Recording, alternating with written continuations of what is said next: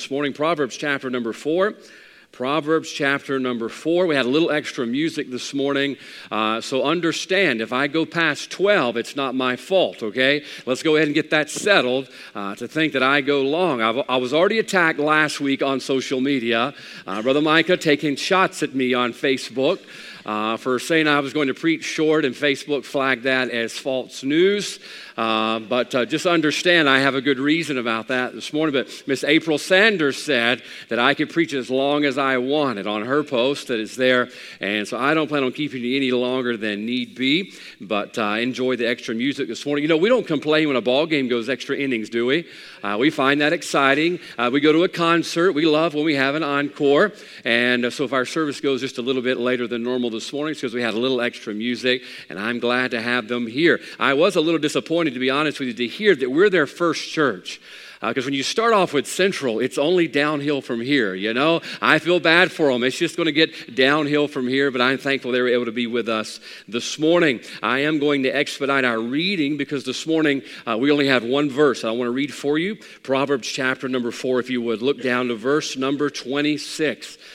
Proverbs chapter number four, look down to verse 26. I'm going to read this one verse and we're going to pray and jump right in if we could. The Bible says simply, ponder the path of thy feet, and let all thy ways be established. Ponder the path of thy feet and let all thy ways be established. Oh, what a simple verse this morning. There's a wonderful, life changing truth that I want us to see, and let's pray and ask God to give us help in the preaching and receiving of it.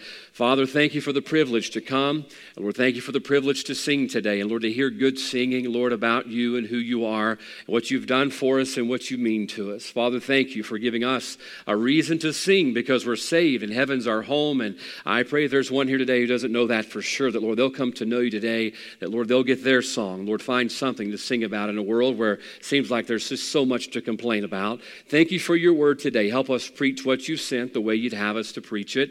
And Lord, help us keep our attention, Lord, throughout the message that we might receive it and respond to it. For it's in Jesus' name. Amen. I was thinking, I was driving back from Louisiana last night, took my wife to see her family. She hasn't got to see them a lot uh, in the tumultuous years we've had, and so I took her up to see them this weekend. And thinking as I drove back about one thing that's jumped out to me in what is just about a post COVID America. I know we still have a lot going on with COVID, but I hope by the grace of God we're living in a post COVID uh, America and hopefully getting back to normal for too terribly long. But one of the things I have noticed in a post COVID America, uh, is really the influx and how the market has been inundated with so many self help books on how to change your life. Now, uh, the last two years we've gone through, everybody is seeking a change in their life. They want things to be different. They've been cooped up inside with their spouses, and that's just not a good thing, right? Uh, to be cooped up at home. Uh, maybe some of you, even with your children, uh, and, and that's even worse, right? And everybody's looking for a change in their life. And so I went on the library Library of Congress's uh, uh, list there, and I did a title search on how many books have the word change and life in their title, and it was amazing the number 343,329 books whose title includes the word change and life over 343,000 books whose title includes the words change or life. Now, why is that? Why are there so many books out there about how to help us change our life or have a changed life? Uh, simply put, it's because we're fickle. We as humans are fickle people. We're always seeking some sort of experience to change our life. To illustrate that, uh, not long before I moved here from Louisiana, they opened up a new chicken restaurant. Uh, and because I'm a good Baptist preacher, I had to check it out. Uh, and I went to check out this place called Slim Chickens uh, Chicken uh, in Louisiana. I have their logo. I'm going to show you right quick. And I want you to notice what their, their logo is. Slim Chickens, it's the home of life changing chicken. Uh, and I thought, look, as a preacher, I need to go there to begin with. But they claim that they even have life changing chicken. Uh, we've got books out there, we've got videos out there, we've got podcasts out there, and evidently we have chicken that will help you change your life. Why? Because all of us are constantly looking for some sort of experience to change our life. I heard a story once of, about Mark Twain speaking to a wealthy Massachusetts businessman, uh, and that businessman knew he needed a change in his life. His life was stale and stagnant, and he knew he needed some kind of a change to come in his life, and so he decided, he told Mark Twain, he says, What I need is I'm going to the Holy Land and I'm going to go to the Holy Land and have a life changing experience. And he said, What are you going to do? He said, I'm going to go to Mount Sinai. I'm going to climb to the top of Mount Sinai, and I'm going to read the Ten Commandments out loud on the top of Mount Sinai. And hopefully that's going to bring about a life changing experience.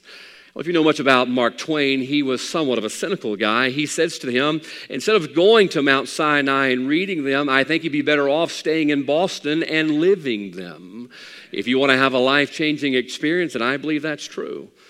The truth I want to share with you this morning is a changed life isn't about an experience. You're not going to find it in one of the 343,000 books in the Library of Congress. And as unfortunate as I hate to say this, you're not going to find it at Slim Chicken's chicken place either.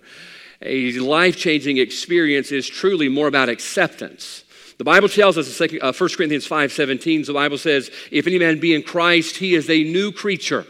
Now, notice that. If any man be in Christ, he is what? A new creature. What does that mean? It means there's a life changing experience after you have a life changing acceptance. Oftentimes, we're seeking the experience, and the life changing experience does come because you finish out that verse. The Bible says, Old things are passed away. Behold, all things have become new. That's the experience, all right? There is a life changing experience, but the life changing experience comes as a result of a life changing acceptance of the Lord Jesus Christ. Now, folks, I don't know about you, but I'm seeking a change in my life. I've been busy the last couple of months, the last couple of years, really. And I told my wife, I said, we're going to get away for a few days and I'm going to get along with God and, and, and draw closer to God. Why? Because the only life changing experience you'll have uh, is through Christ. And this morning, I believe we're overlooking the one way we can have that, and it's through Him and walking closer to Him. Now, this morning, we're going to see something in verse number 25 or verse number 26 that truly can help us have a life changing experience. I want you to understand something God's not going to invade your will. If you want to have a life changing experience, it begins with you accepting what God says will bring about that change of life that only He can give. You see, oftentimes we're waiting on a life to be changed or our life to be changed, but our life is only going to be changed when we choose to accept what God says will change our life. In verse number 26, I believe there's three things, three choices you're going to have to make to have a changed life. And this morning we're going to look at that very simple thought three choices of a changed life. And let's jump right into it if we could. The Bible says in verse number 26, notice the first word. The first step is actually in the first word. If you want to change life, it begins with that first word. The Bible says ponder. Ponder. Now, what is he telling us here? He says if we want to change life, it begins with us giving some thought to the life that we already have. We need to ponder it. Now, I know we live in an age of technology where we're so used to using our cell phones and emojis. Somebody said something interesting the other day, and I loved it. It says, you know, back in the Egyptian days, they spoke with hieroglyphics, uh, which were pictures, and yet we have evolved so far as a society, we've actually gone back to talking with pictures again. If I were to explain what the word ponder means to you this morning in an emoji, it would look something like this. We probably all speak in emojis, and there's an emoji that I use sometimes when my wife will send me uh, a question. Do we have that back there, guys? I think we have it. There it is. I think we've all used that emoji before. Uh, if you had to explain what does ponder mean or give something, my wife will say, honey, what do you think about this? Or what do you think about that? Oftentimes, if I don't want to tell her no, uh, I will use that one. Hmm. Let me think on that. When I was a youth pastor and, and my kids would ask me, hey, Brother Jeremiah, can we go to Six Flags? Hey, can we do this for a youth activity? I would say, hmm, let me think about that. That was a nice way to say no. I know us as parents, oftentimes our kids will say, hey, can we do this? We'll say, maybe. Maybe is just a nice way of saying no, isn't it? All right? Ponder. So here's what God is saying. God is saying, listen, I want you to ponder something. I want you to give some thought to something. Now, why is that important? Well, obtaining the life that you don't have begins with you pondering or considering the life you do have. All right? There's a life that we all desire to have. We want to be closer with God. Listen, if you're lost, you want to be saved. We want a change of life, we want God to change our life. But the changing of the life we do have begins with pondering about it. So the first step is this if you want to change life, you must be willing, number one, to analyze your life. All right, number one, be willing to analyze your life. Something good, listen, a good idea to have is to ponder your life before you proceed with your life. All right? I think it's important that every one of us, from time to time, stop and ponder our life. Give it some thought before you proceed with your life. I remember the story of the old woodsman who was giving the instruction to a young city boy on how to catch a porcupine. He says this Watch for the slapping tail as you dash in and drop a large wash tub on top of him. The wash tub will give you something to sit on while you ponder your next move. Catching a porcupine's a prickly thing, is it? I, I've never seen one out in the wild. I'm going out west here in a few weeks. I hope to see one. I've never seen one, but catching one would be a difficult task. And he says, throw the washtub on top of it, and that'll give you something to sit on while you ponder your next move. Trying to catch a porcupine is something you better think on real hard. But even more than that, God is telling us our life is something that needs to be pondered. There's a lot of things in life that are okay to figure out as you go. Think about it cooking. Uh, I've seen my mom do it many times, seen my wife do it many times, seen my great grandmother do it many times. As they're cooking, we'll add a little bit of this, and we'll add a little bit of that, and a little dash of this, a little dash of that. And it's the best thing you ever ate in your life, and then you don't know how to make it again, do you? Because you just add a little bit of this. You can do that cooking. Look, uh, you can do that on what you're going to wear. You don't have to know what you're going to wear every day next week. Uh, you can figure that as you go. Uh, if you go out to eat on a town, you don't have to know where you're going to eat because your wife's just going to tell you it doesn't matter anyway. Even though it does, ladies, it does. It doesn't matter, but just not there. All right, just tell me where it does matter and we'll be all right. Some things you can figure out as you go, but listen, your life is not something you can afford to just figure out as you go because at the end of this life, there's this thing called eternity. And you need to know where you're going before you get there because when you get there, it's too late to ponder about where you were headed because you're there and eternity is a long, long time. So notice what God's saying. God is saying here, ponder the path of thy feet or analyze your life. Now, I asked Brother Michael this yesterday. I had him on the phone. I said, Is this an imperative sentence? He knows English. And I, he said, Yes. I was, I was right. I remember Miss Stafford's English class from seventh grade. An imperative sentence is a sentence that is giving a command that has the subject of you. God is saying here, You, I'm commanding you to ponder your life, analyze your life. Now, He's not giving this, this as advice. God's not saying, I want you to think about how you think you're doing. I'll tell you, if I was in charge of giving God a report on how I think I was doing, I would probably be like the church of Laodicea. What did they say? I'm rich and increased with goods and have need of nothing.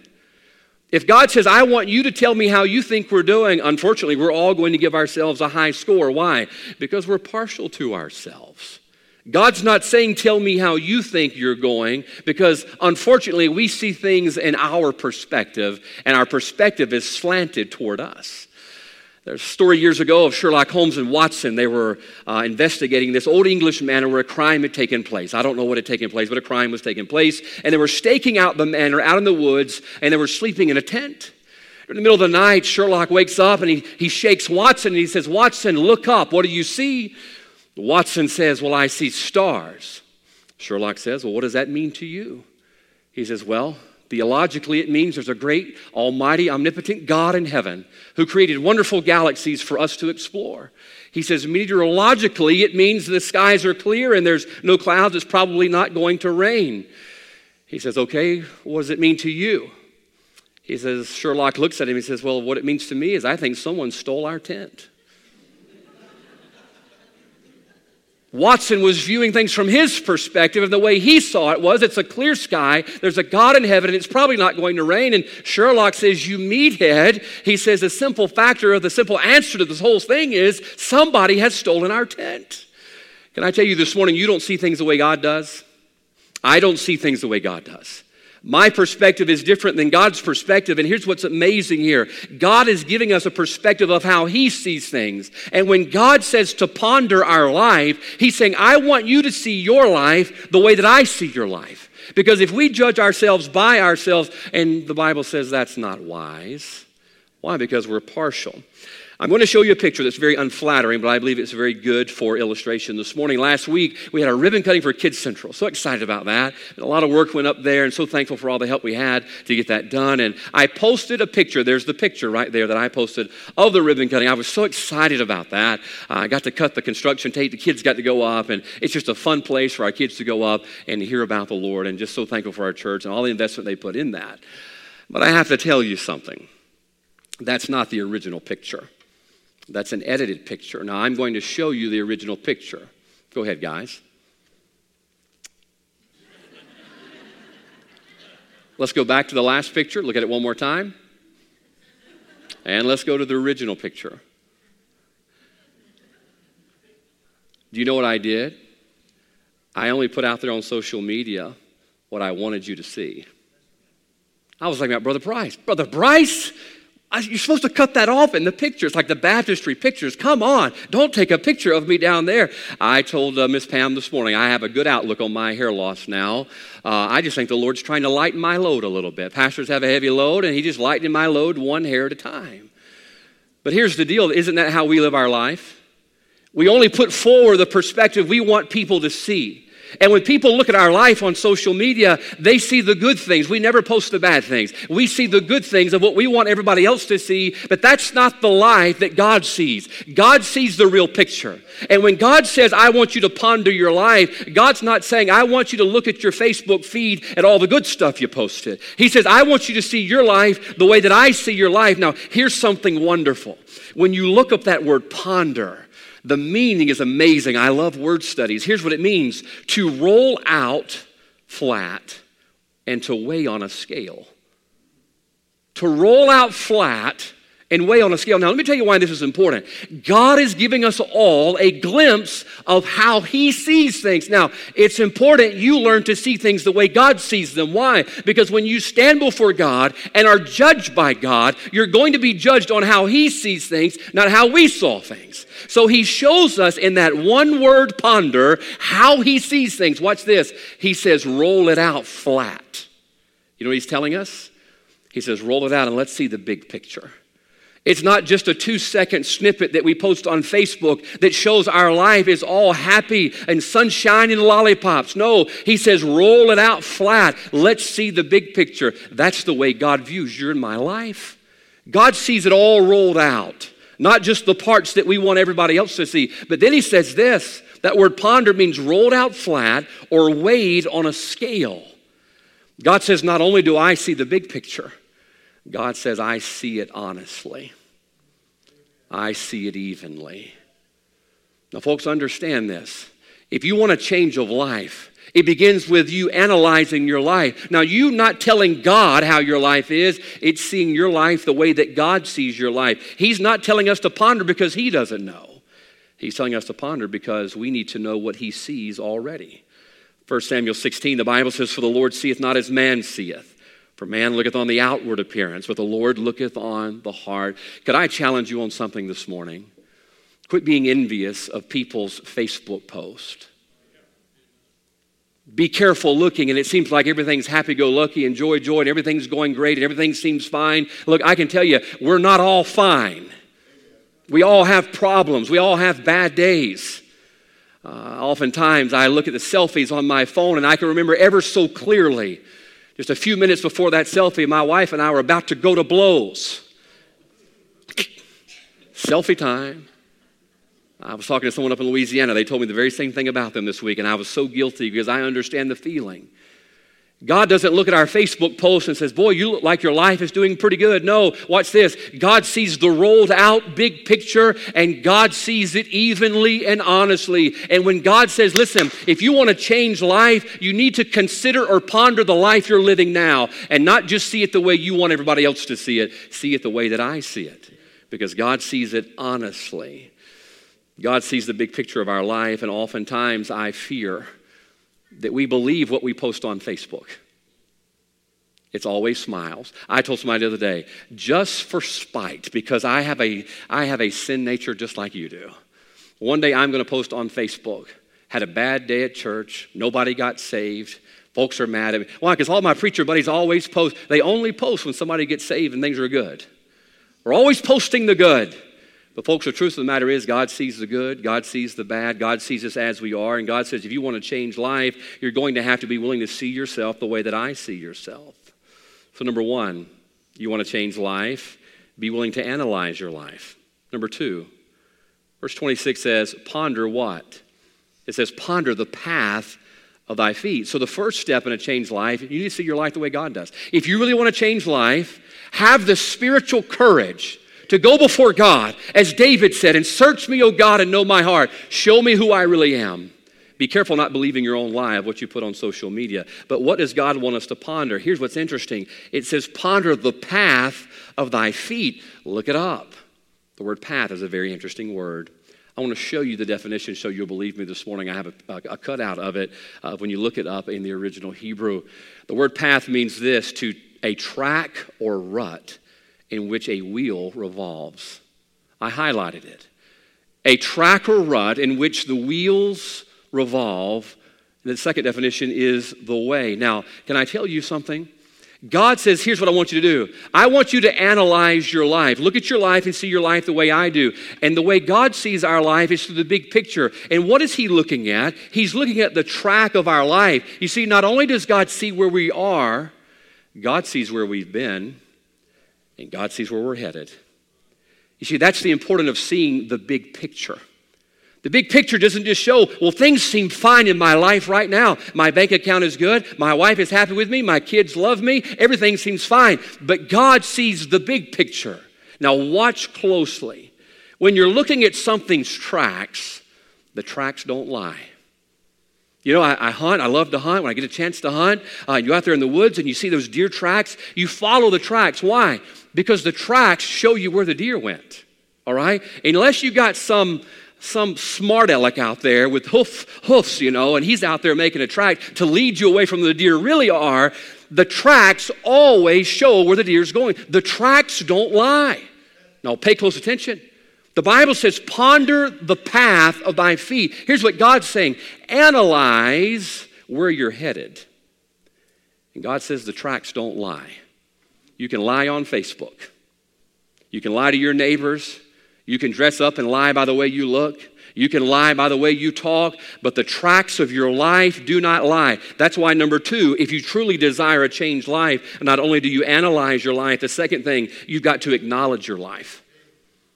You've got to acknowledge it.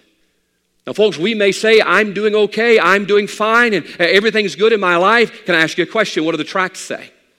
What do the tracks say? I'm a Christian, I walk with God, I'm faithful to God. All right, hey, that sounds great. What do the tracks say? Ponder the path of thy feet. It's amazing. Our mouth says one thing, but our tracks say a whole different thing. And God says, if you want to change in your life, listen, quit believing the lie that you tell everybody else and acknowledge the fact that you're in a rut and going the wrong way. That's what he's saying. Ponder the path. Ponder the rut you're in. What was the definition? A track or rut in which a wheel revolves. Now, what are we after here? What are we after? We want to change life. I don't know about you. The last two years have been brutal, all right? You're saying, yeah, the last two years you've been here, it's been brutal, all right? All right, you can probably chalk some of it up to that. Man, we went through all of this mess in our world and this turmoil and this virus and all of that. Man, I want to be changed. Listen, I want to listen, I want to get my wagon right back in the middle of the road. I want to get my wagon headed in the right direction. But watch this. You're never going to have a changed life if you don't acknowledge the life that you're living ain't right now. You got to be willing to acknowledge it. That's why he says, ponder the path of thy feet. I think about the woman at the well. I was on the way home last night. Think about people in the Bible who had a changed life. By the way, can I tell you, I don't know everybody that's here today. I don't know where you're from, what you've done, what you've been involved in, but my God's grace is sufficient to change your life. It'll change your life. Change my life. Oh, we have testimonies of people all throughout this building this morning whose life's been changed by the wonderful saving grace of the Lord Jesus Christ. He can change your life. And I was thinking about all the people in the Bible who had great changes in their life. And the woman at the well always comes to mind. Oh, she had had a rough life. Man, you look back at her tracks, it was all over the place. And yet Jesus comes to her and begins to talk to her. He says, Where's your husband? She says, I don't have a husband. Jesus said, You've spoken correctly. Do you know what she did in that instant? She acknowledged her life. Do you know why she found a changed life? Because she acknowledged it. She says, Oh, I want to change life. I want this living water that I'll never thirst again. And oh, she got it. Her life was forever and eternally changed. Why? Because she was honest enough to acknowledge it. She didn't tell Jesus, oh, we're, we're okay. Me and my husband are like this. We teach Sunday school at our church, and man, things are just going great. No, she acknowledged things are not where they should be. And oh, she went on to find a changed life, but first she had to acknowledge it. Prodigal son, boy, he had a changed life. Man, that old boy went out there in the far country, wasted his substance on riotous living, the Bible says. And one day he's sitting there in the, in the mud and the mire and the muck of the hog trough. He says, How many of my father's hired servants have enough to eat and some? And I'm sitting here wanting to eat these husks in the mud. What did, he, what did he say? I will arise and go to my father. You know what he did at that moment there in the mud? He looked at his tracks. He says, I'm in a rut. I'm in a bad rut. And I'm in a bad rut that's led me a long way from home. And he says, I acknowledge that. He arose and he went to his father, and his father put on the robe and the ring, and he killed the fatted calf. What happened? He found a changed life. But first, he had enough honesty to admit that he needed it. How many people have I tried to lead to Christ, and I can't save them? Oh, I wish I could, but I can't. You know why, you, you know why they won't get saved? They won't acknowledge they're a sinner. The Bible says, For all have sinned. Well, did you call me a sinner? The Bible says, For all have sinned. The preacher has, the priest has, even our godly grandmothers have, for all have sinned. Nope, I haven't sinned before. And they go on living the same life rather than a changed life. Why? They won't acknowledge their life. Can I ask you something? What does the track say? I know what we say. I know what social media says. We post all the pictures that are on there, knowing sometimes behind the scenes our lives are dumpster fires. That's the truth. Sometimes, folks, look, I look at some of my pictures knowing just a few minutes before my wife's about to knock me out.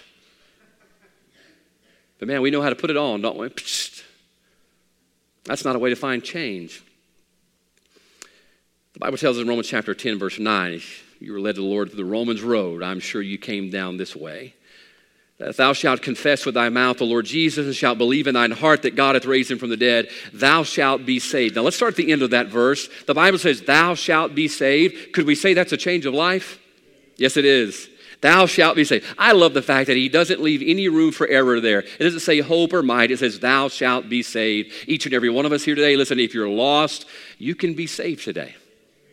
You don't have to get on a waiting list. You can be saved today. Thou shalt be saved. That's the change of life. But where did the change of life come from?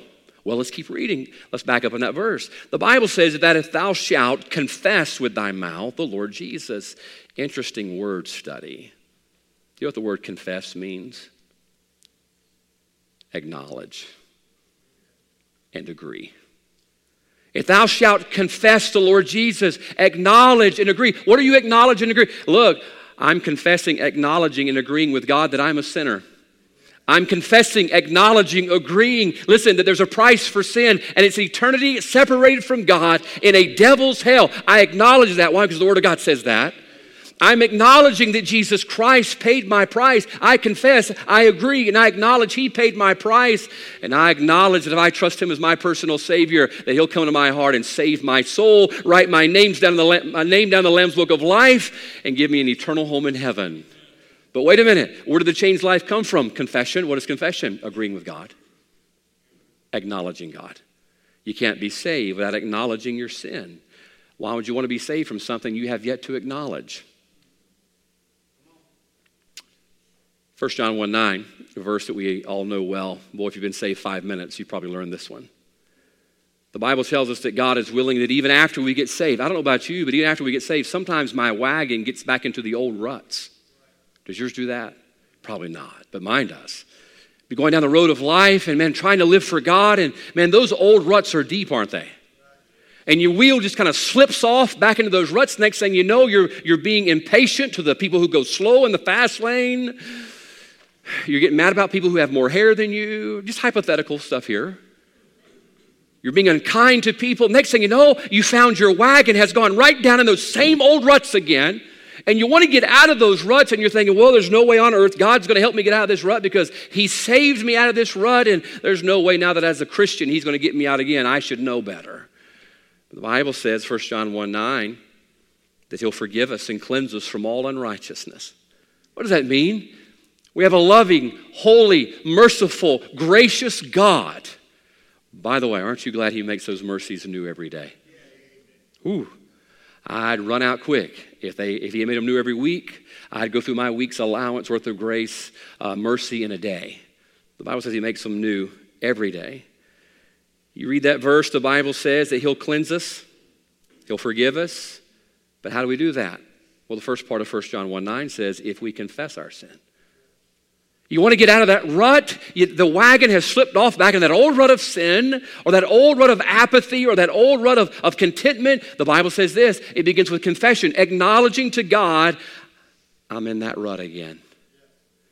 I told my wife this weekend, had a busy, busy two weeks, a lot going on, Kid Central work, and uh, get busy, you get home, uh, time to study, and you fall asleep studying.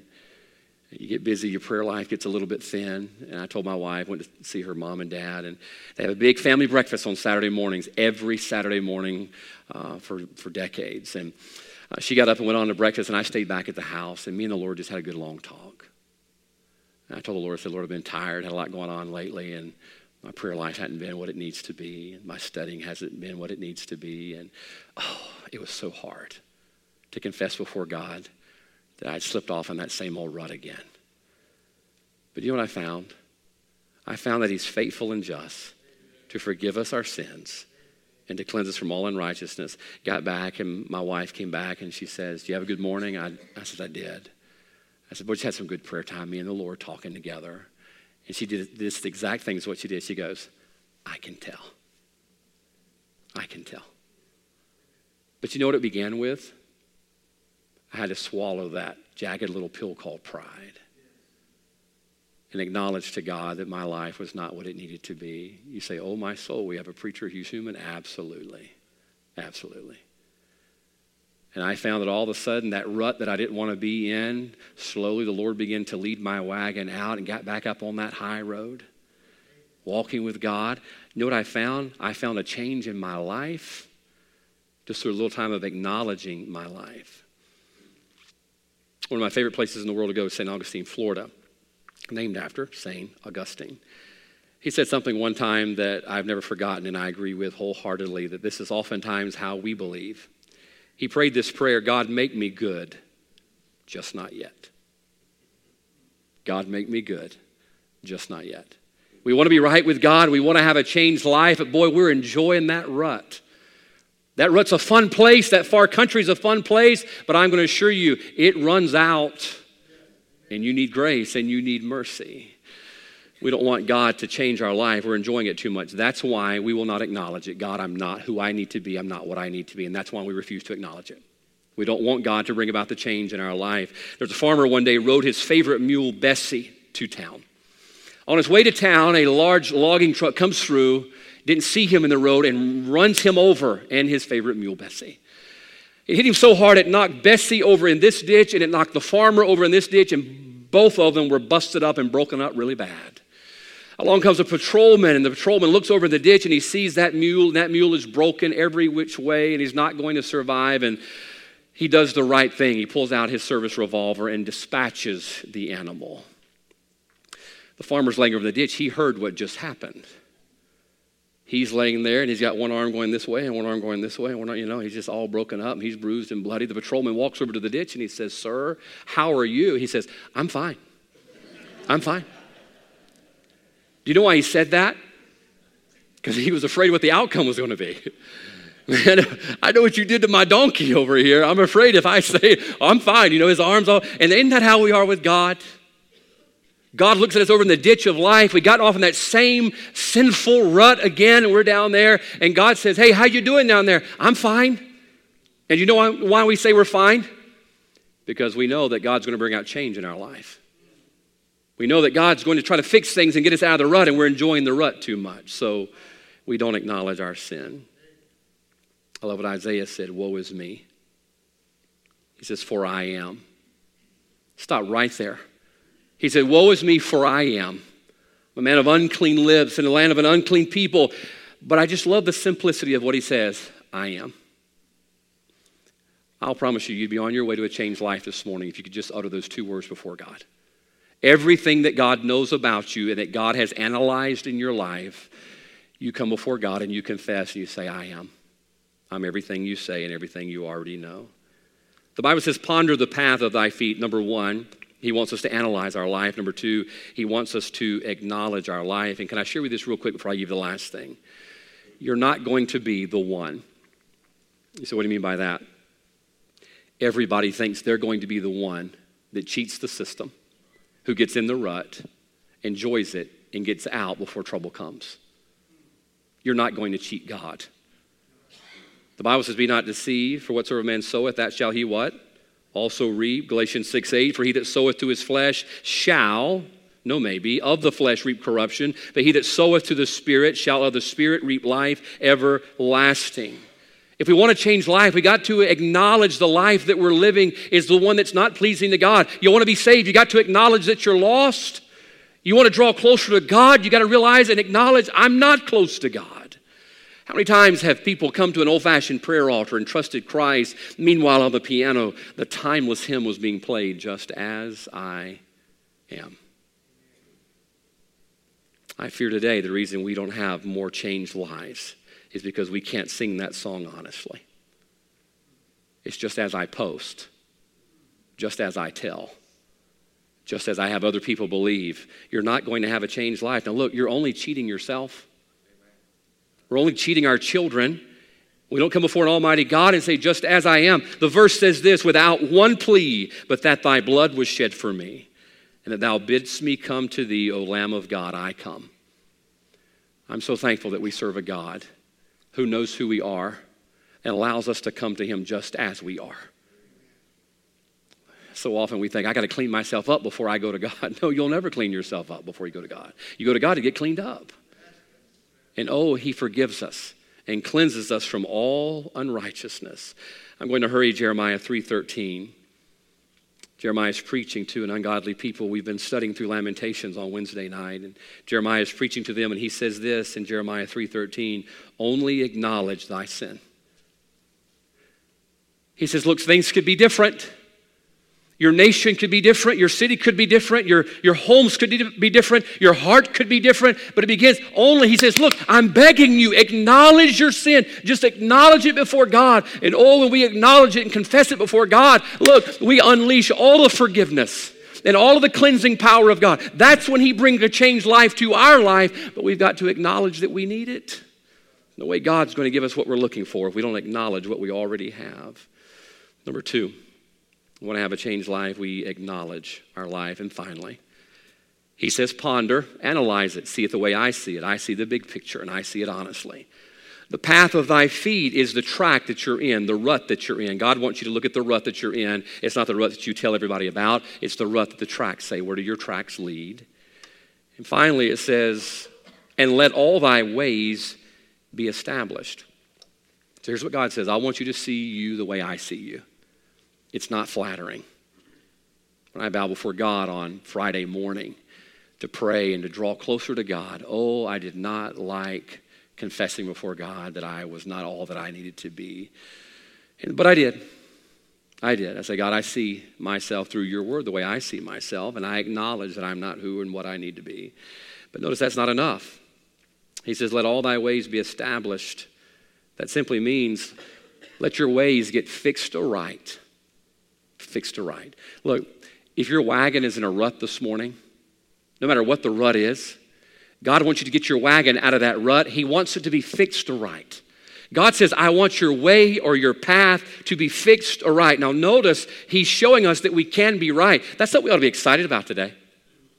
You ought to be excited that you can leave here right with God, whether lost or saved. You can leave here right with God.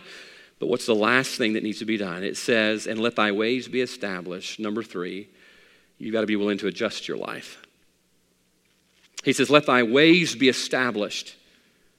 You see that you're in the rut, that God has been seeing you there for a while. You acknowledge that.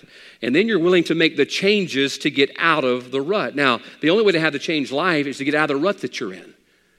The way that we're in, that rut that we're in, that we so easily slip off into. Why? Because we live in a flesh body. And boy, this flesh body loves the ruts, doesn't it?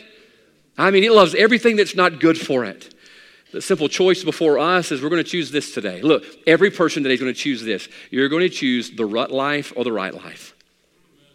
Every person here today. You're going to choose to live and ride in that same old rut that you've been in for a while, or you're going to choose to get out of the rut and make the adjustments. And those adjustments are confessing and acknowledging before God that we're not what we need to be and trusting Him to make us what we ought to be.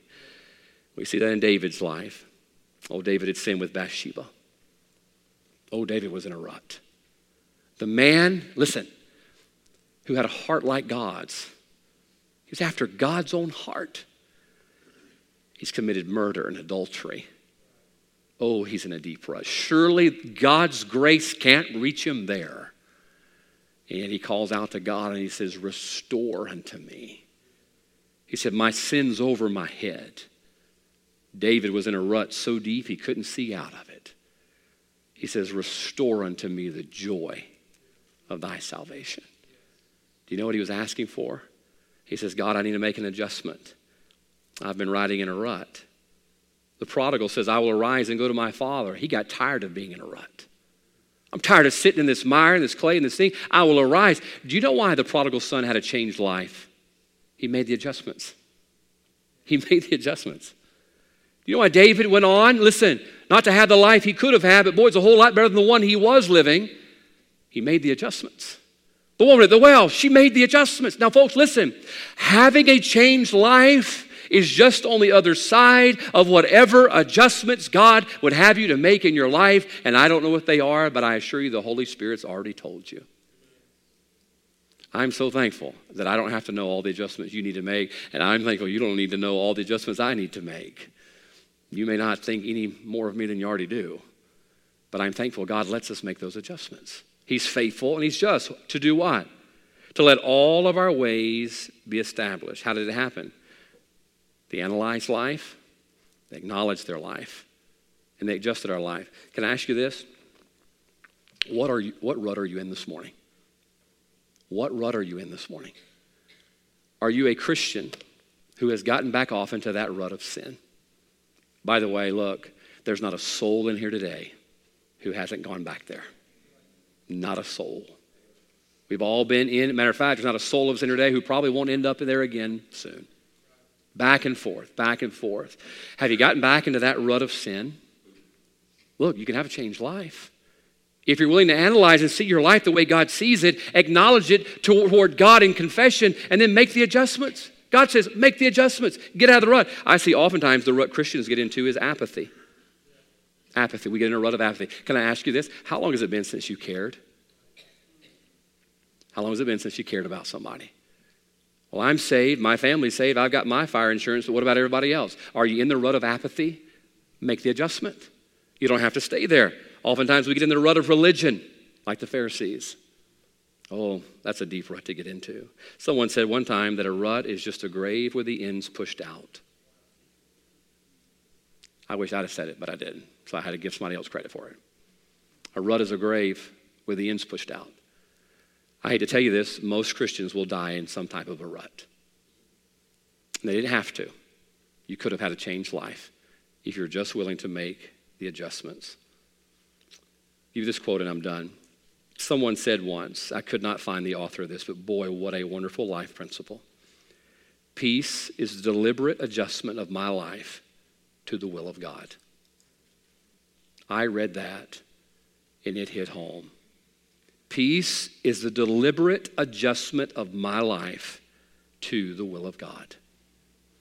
Do you know why so many in this room this morning do not have peace? It's because you're riding in a rut out of the will of God. That's why you don't have peace. But you could have peace through the deliberate adjustment of my life to the will of God. I've been in this rut of sin, this rut of complacency, this rut of apathy, this rut of religion, whatever rut you're in this morning, maybe even a rut of pride. That's a deep ditch and you're in that rut of pride, and oh, you want your life to be changed, all you have to be willing to do is deliberately submit your will to God's, and all of a sudden that adjustment gets you out of the ditch on your way to where God would desire to have you be, and you're going to end up with something you're going to desire to have because you made the adjustments. Can I ask you this morning? Every person here today, are you willing to ponder? Are you willing to consider your life the way God sees it? Remember, God sees it rolled out and wade in. God sees the big picture of where you've been, where you're at, and where you're going. Would you be willing to acknowledge the tracks of your life this morning? The tracks of my life are not reflective of someone who's walking with God. Look, swallow your pride. We all get there. Maybe this morning you've yet to trust Christ and you're riding in that rut of sin. Do you know why you need to see the big picture? You say, Well, I'm enjoying it down here. I'm having a good old time in this rut. Me and my buddies are doing all of this, but you don't see the end of the trail.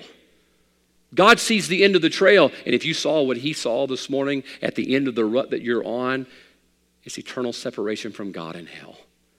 You'd make the adjustments you need to make this morning. God says, I want you to analyze your life, see it the way I see it acknowledge your life for exactly the way it is, not the way you portray it. And then make the adjustments on your life. Why? So that we could have the changed life this morning. Let's stand to our feet. Heads are bowed, eyes are closed. Heads are bowed, eyes are closed. Our pianist is going to come.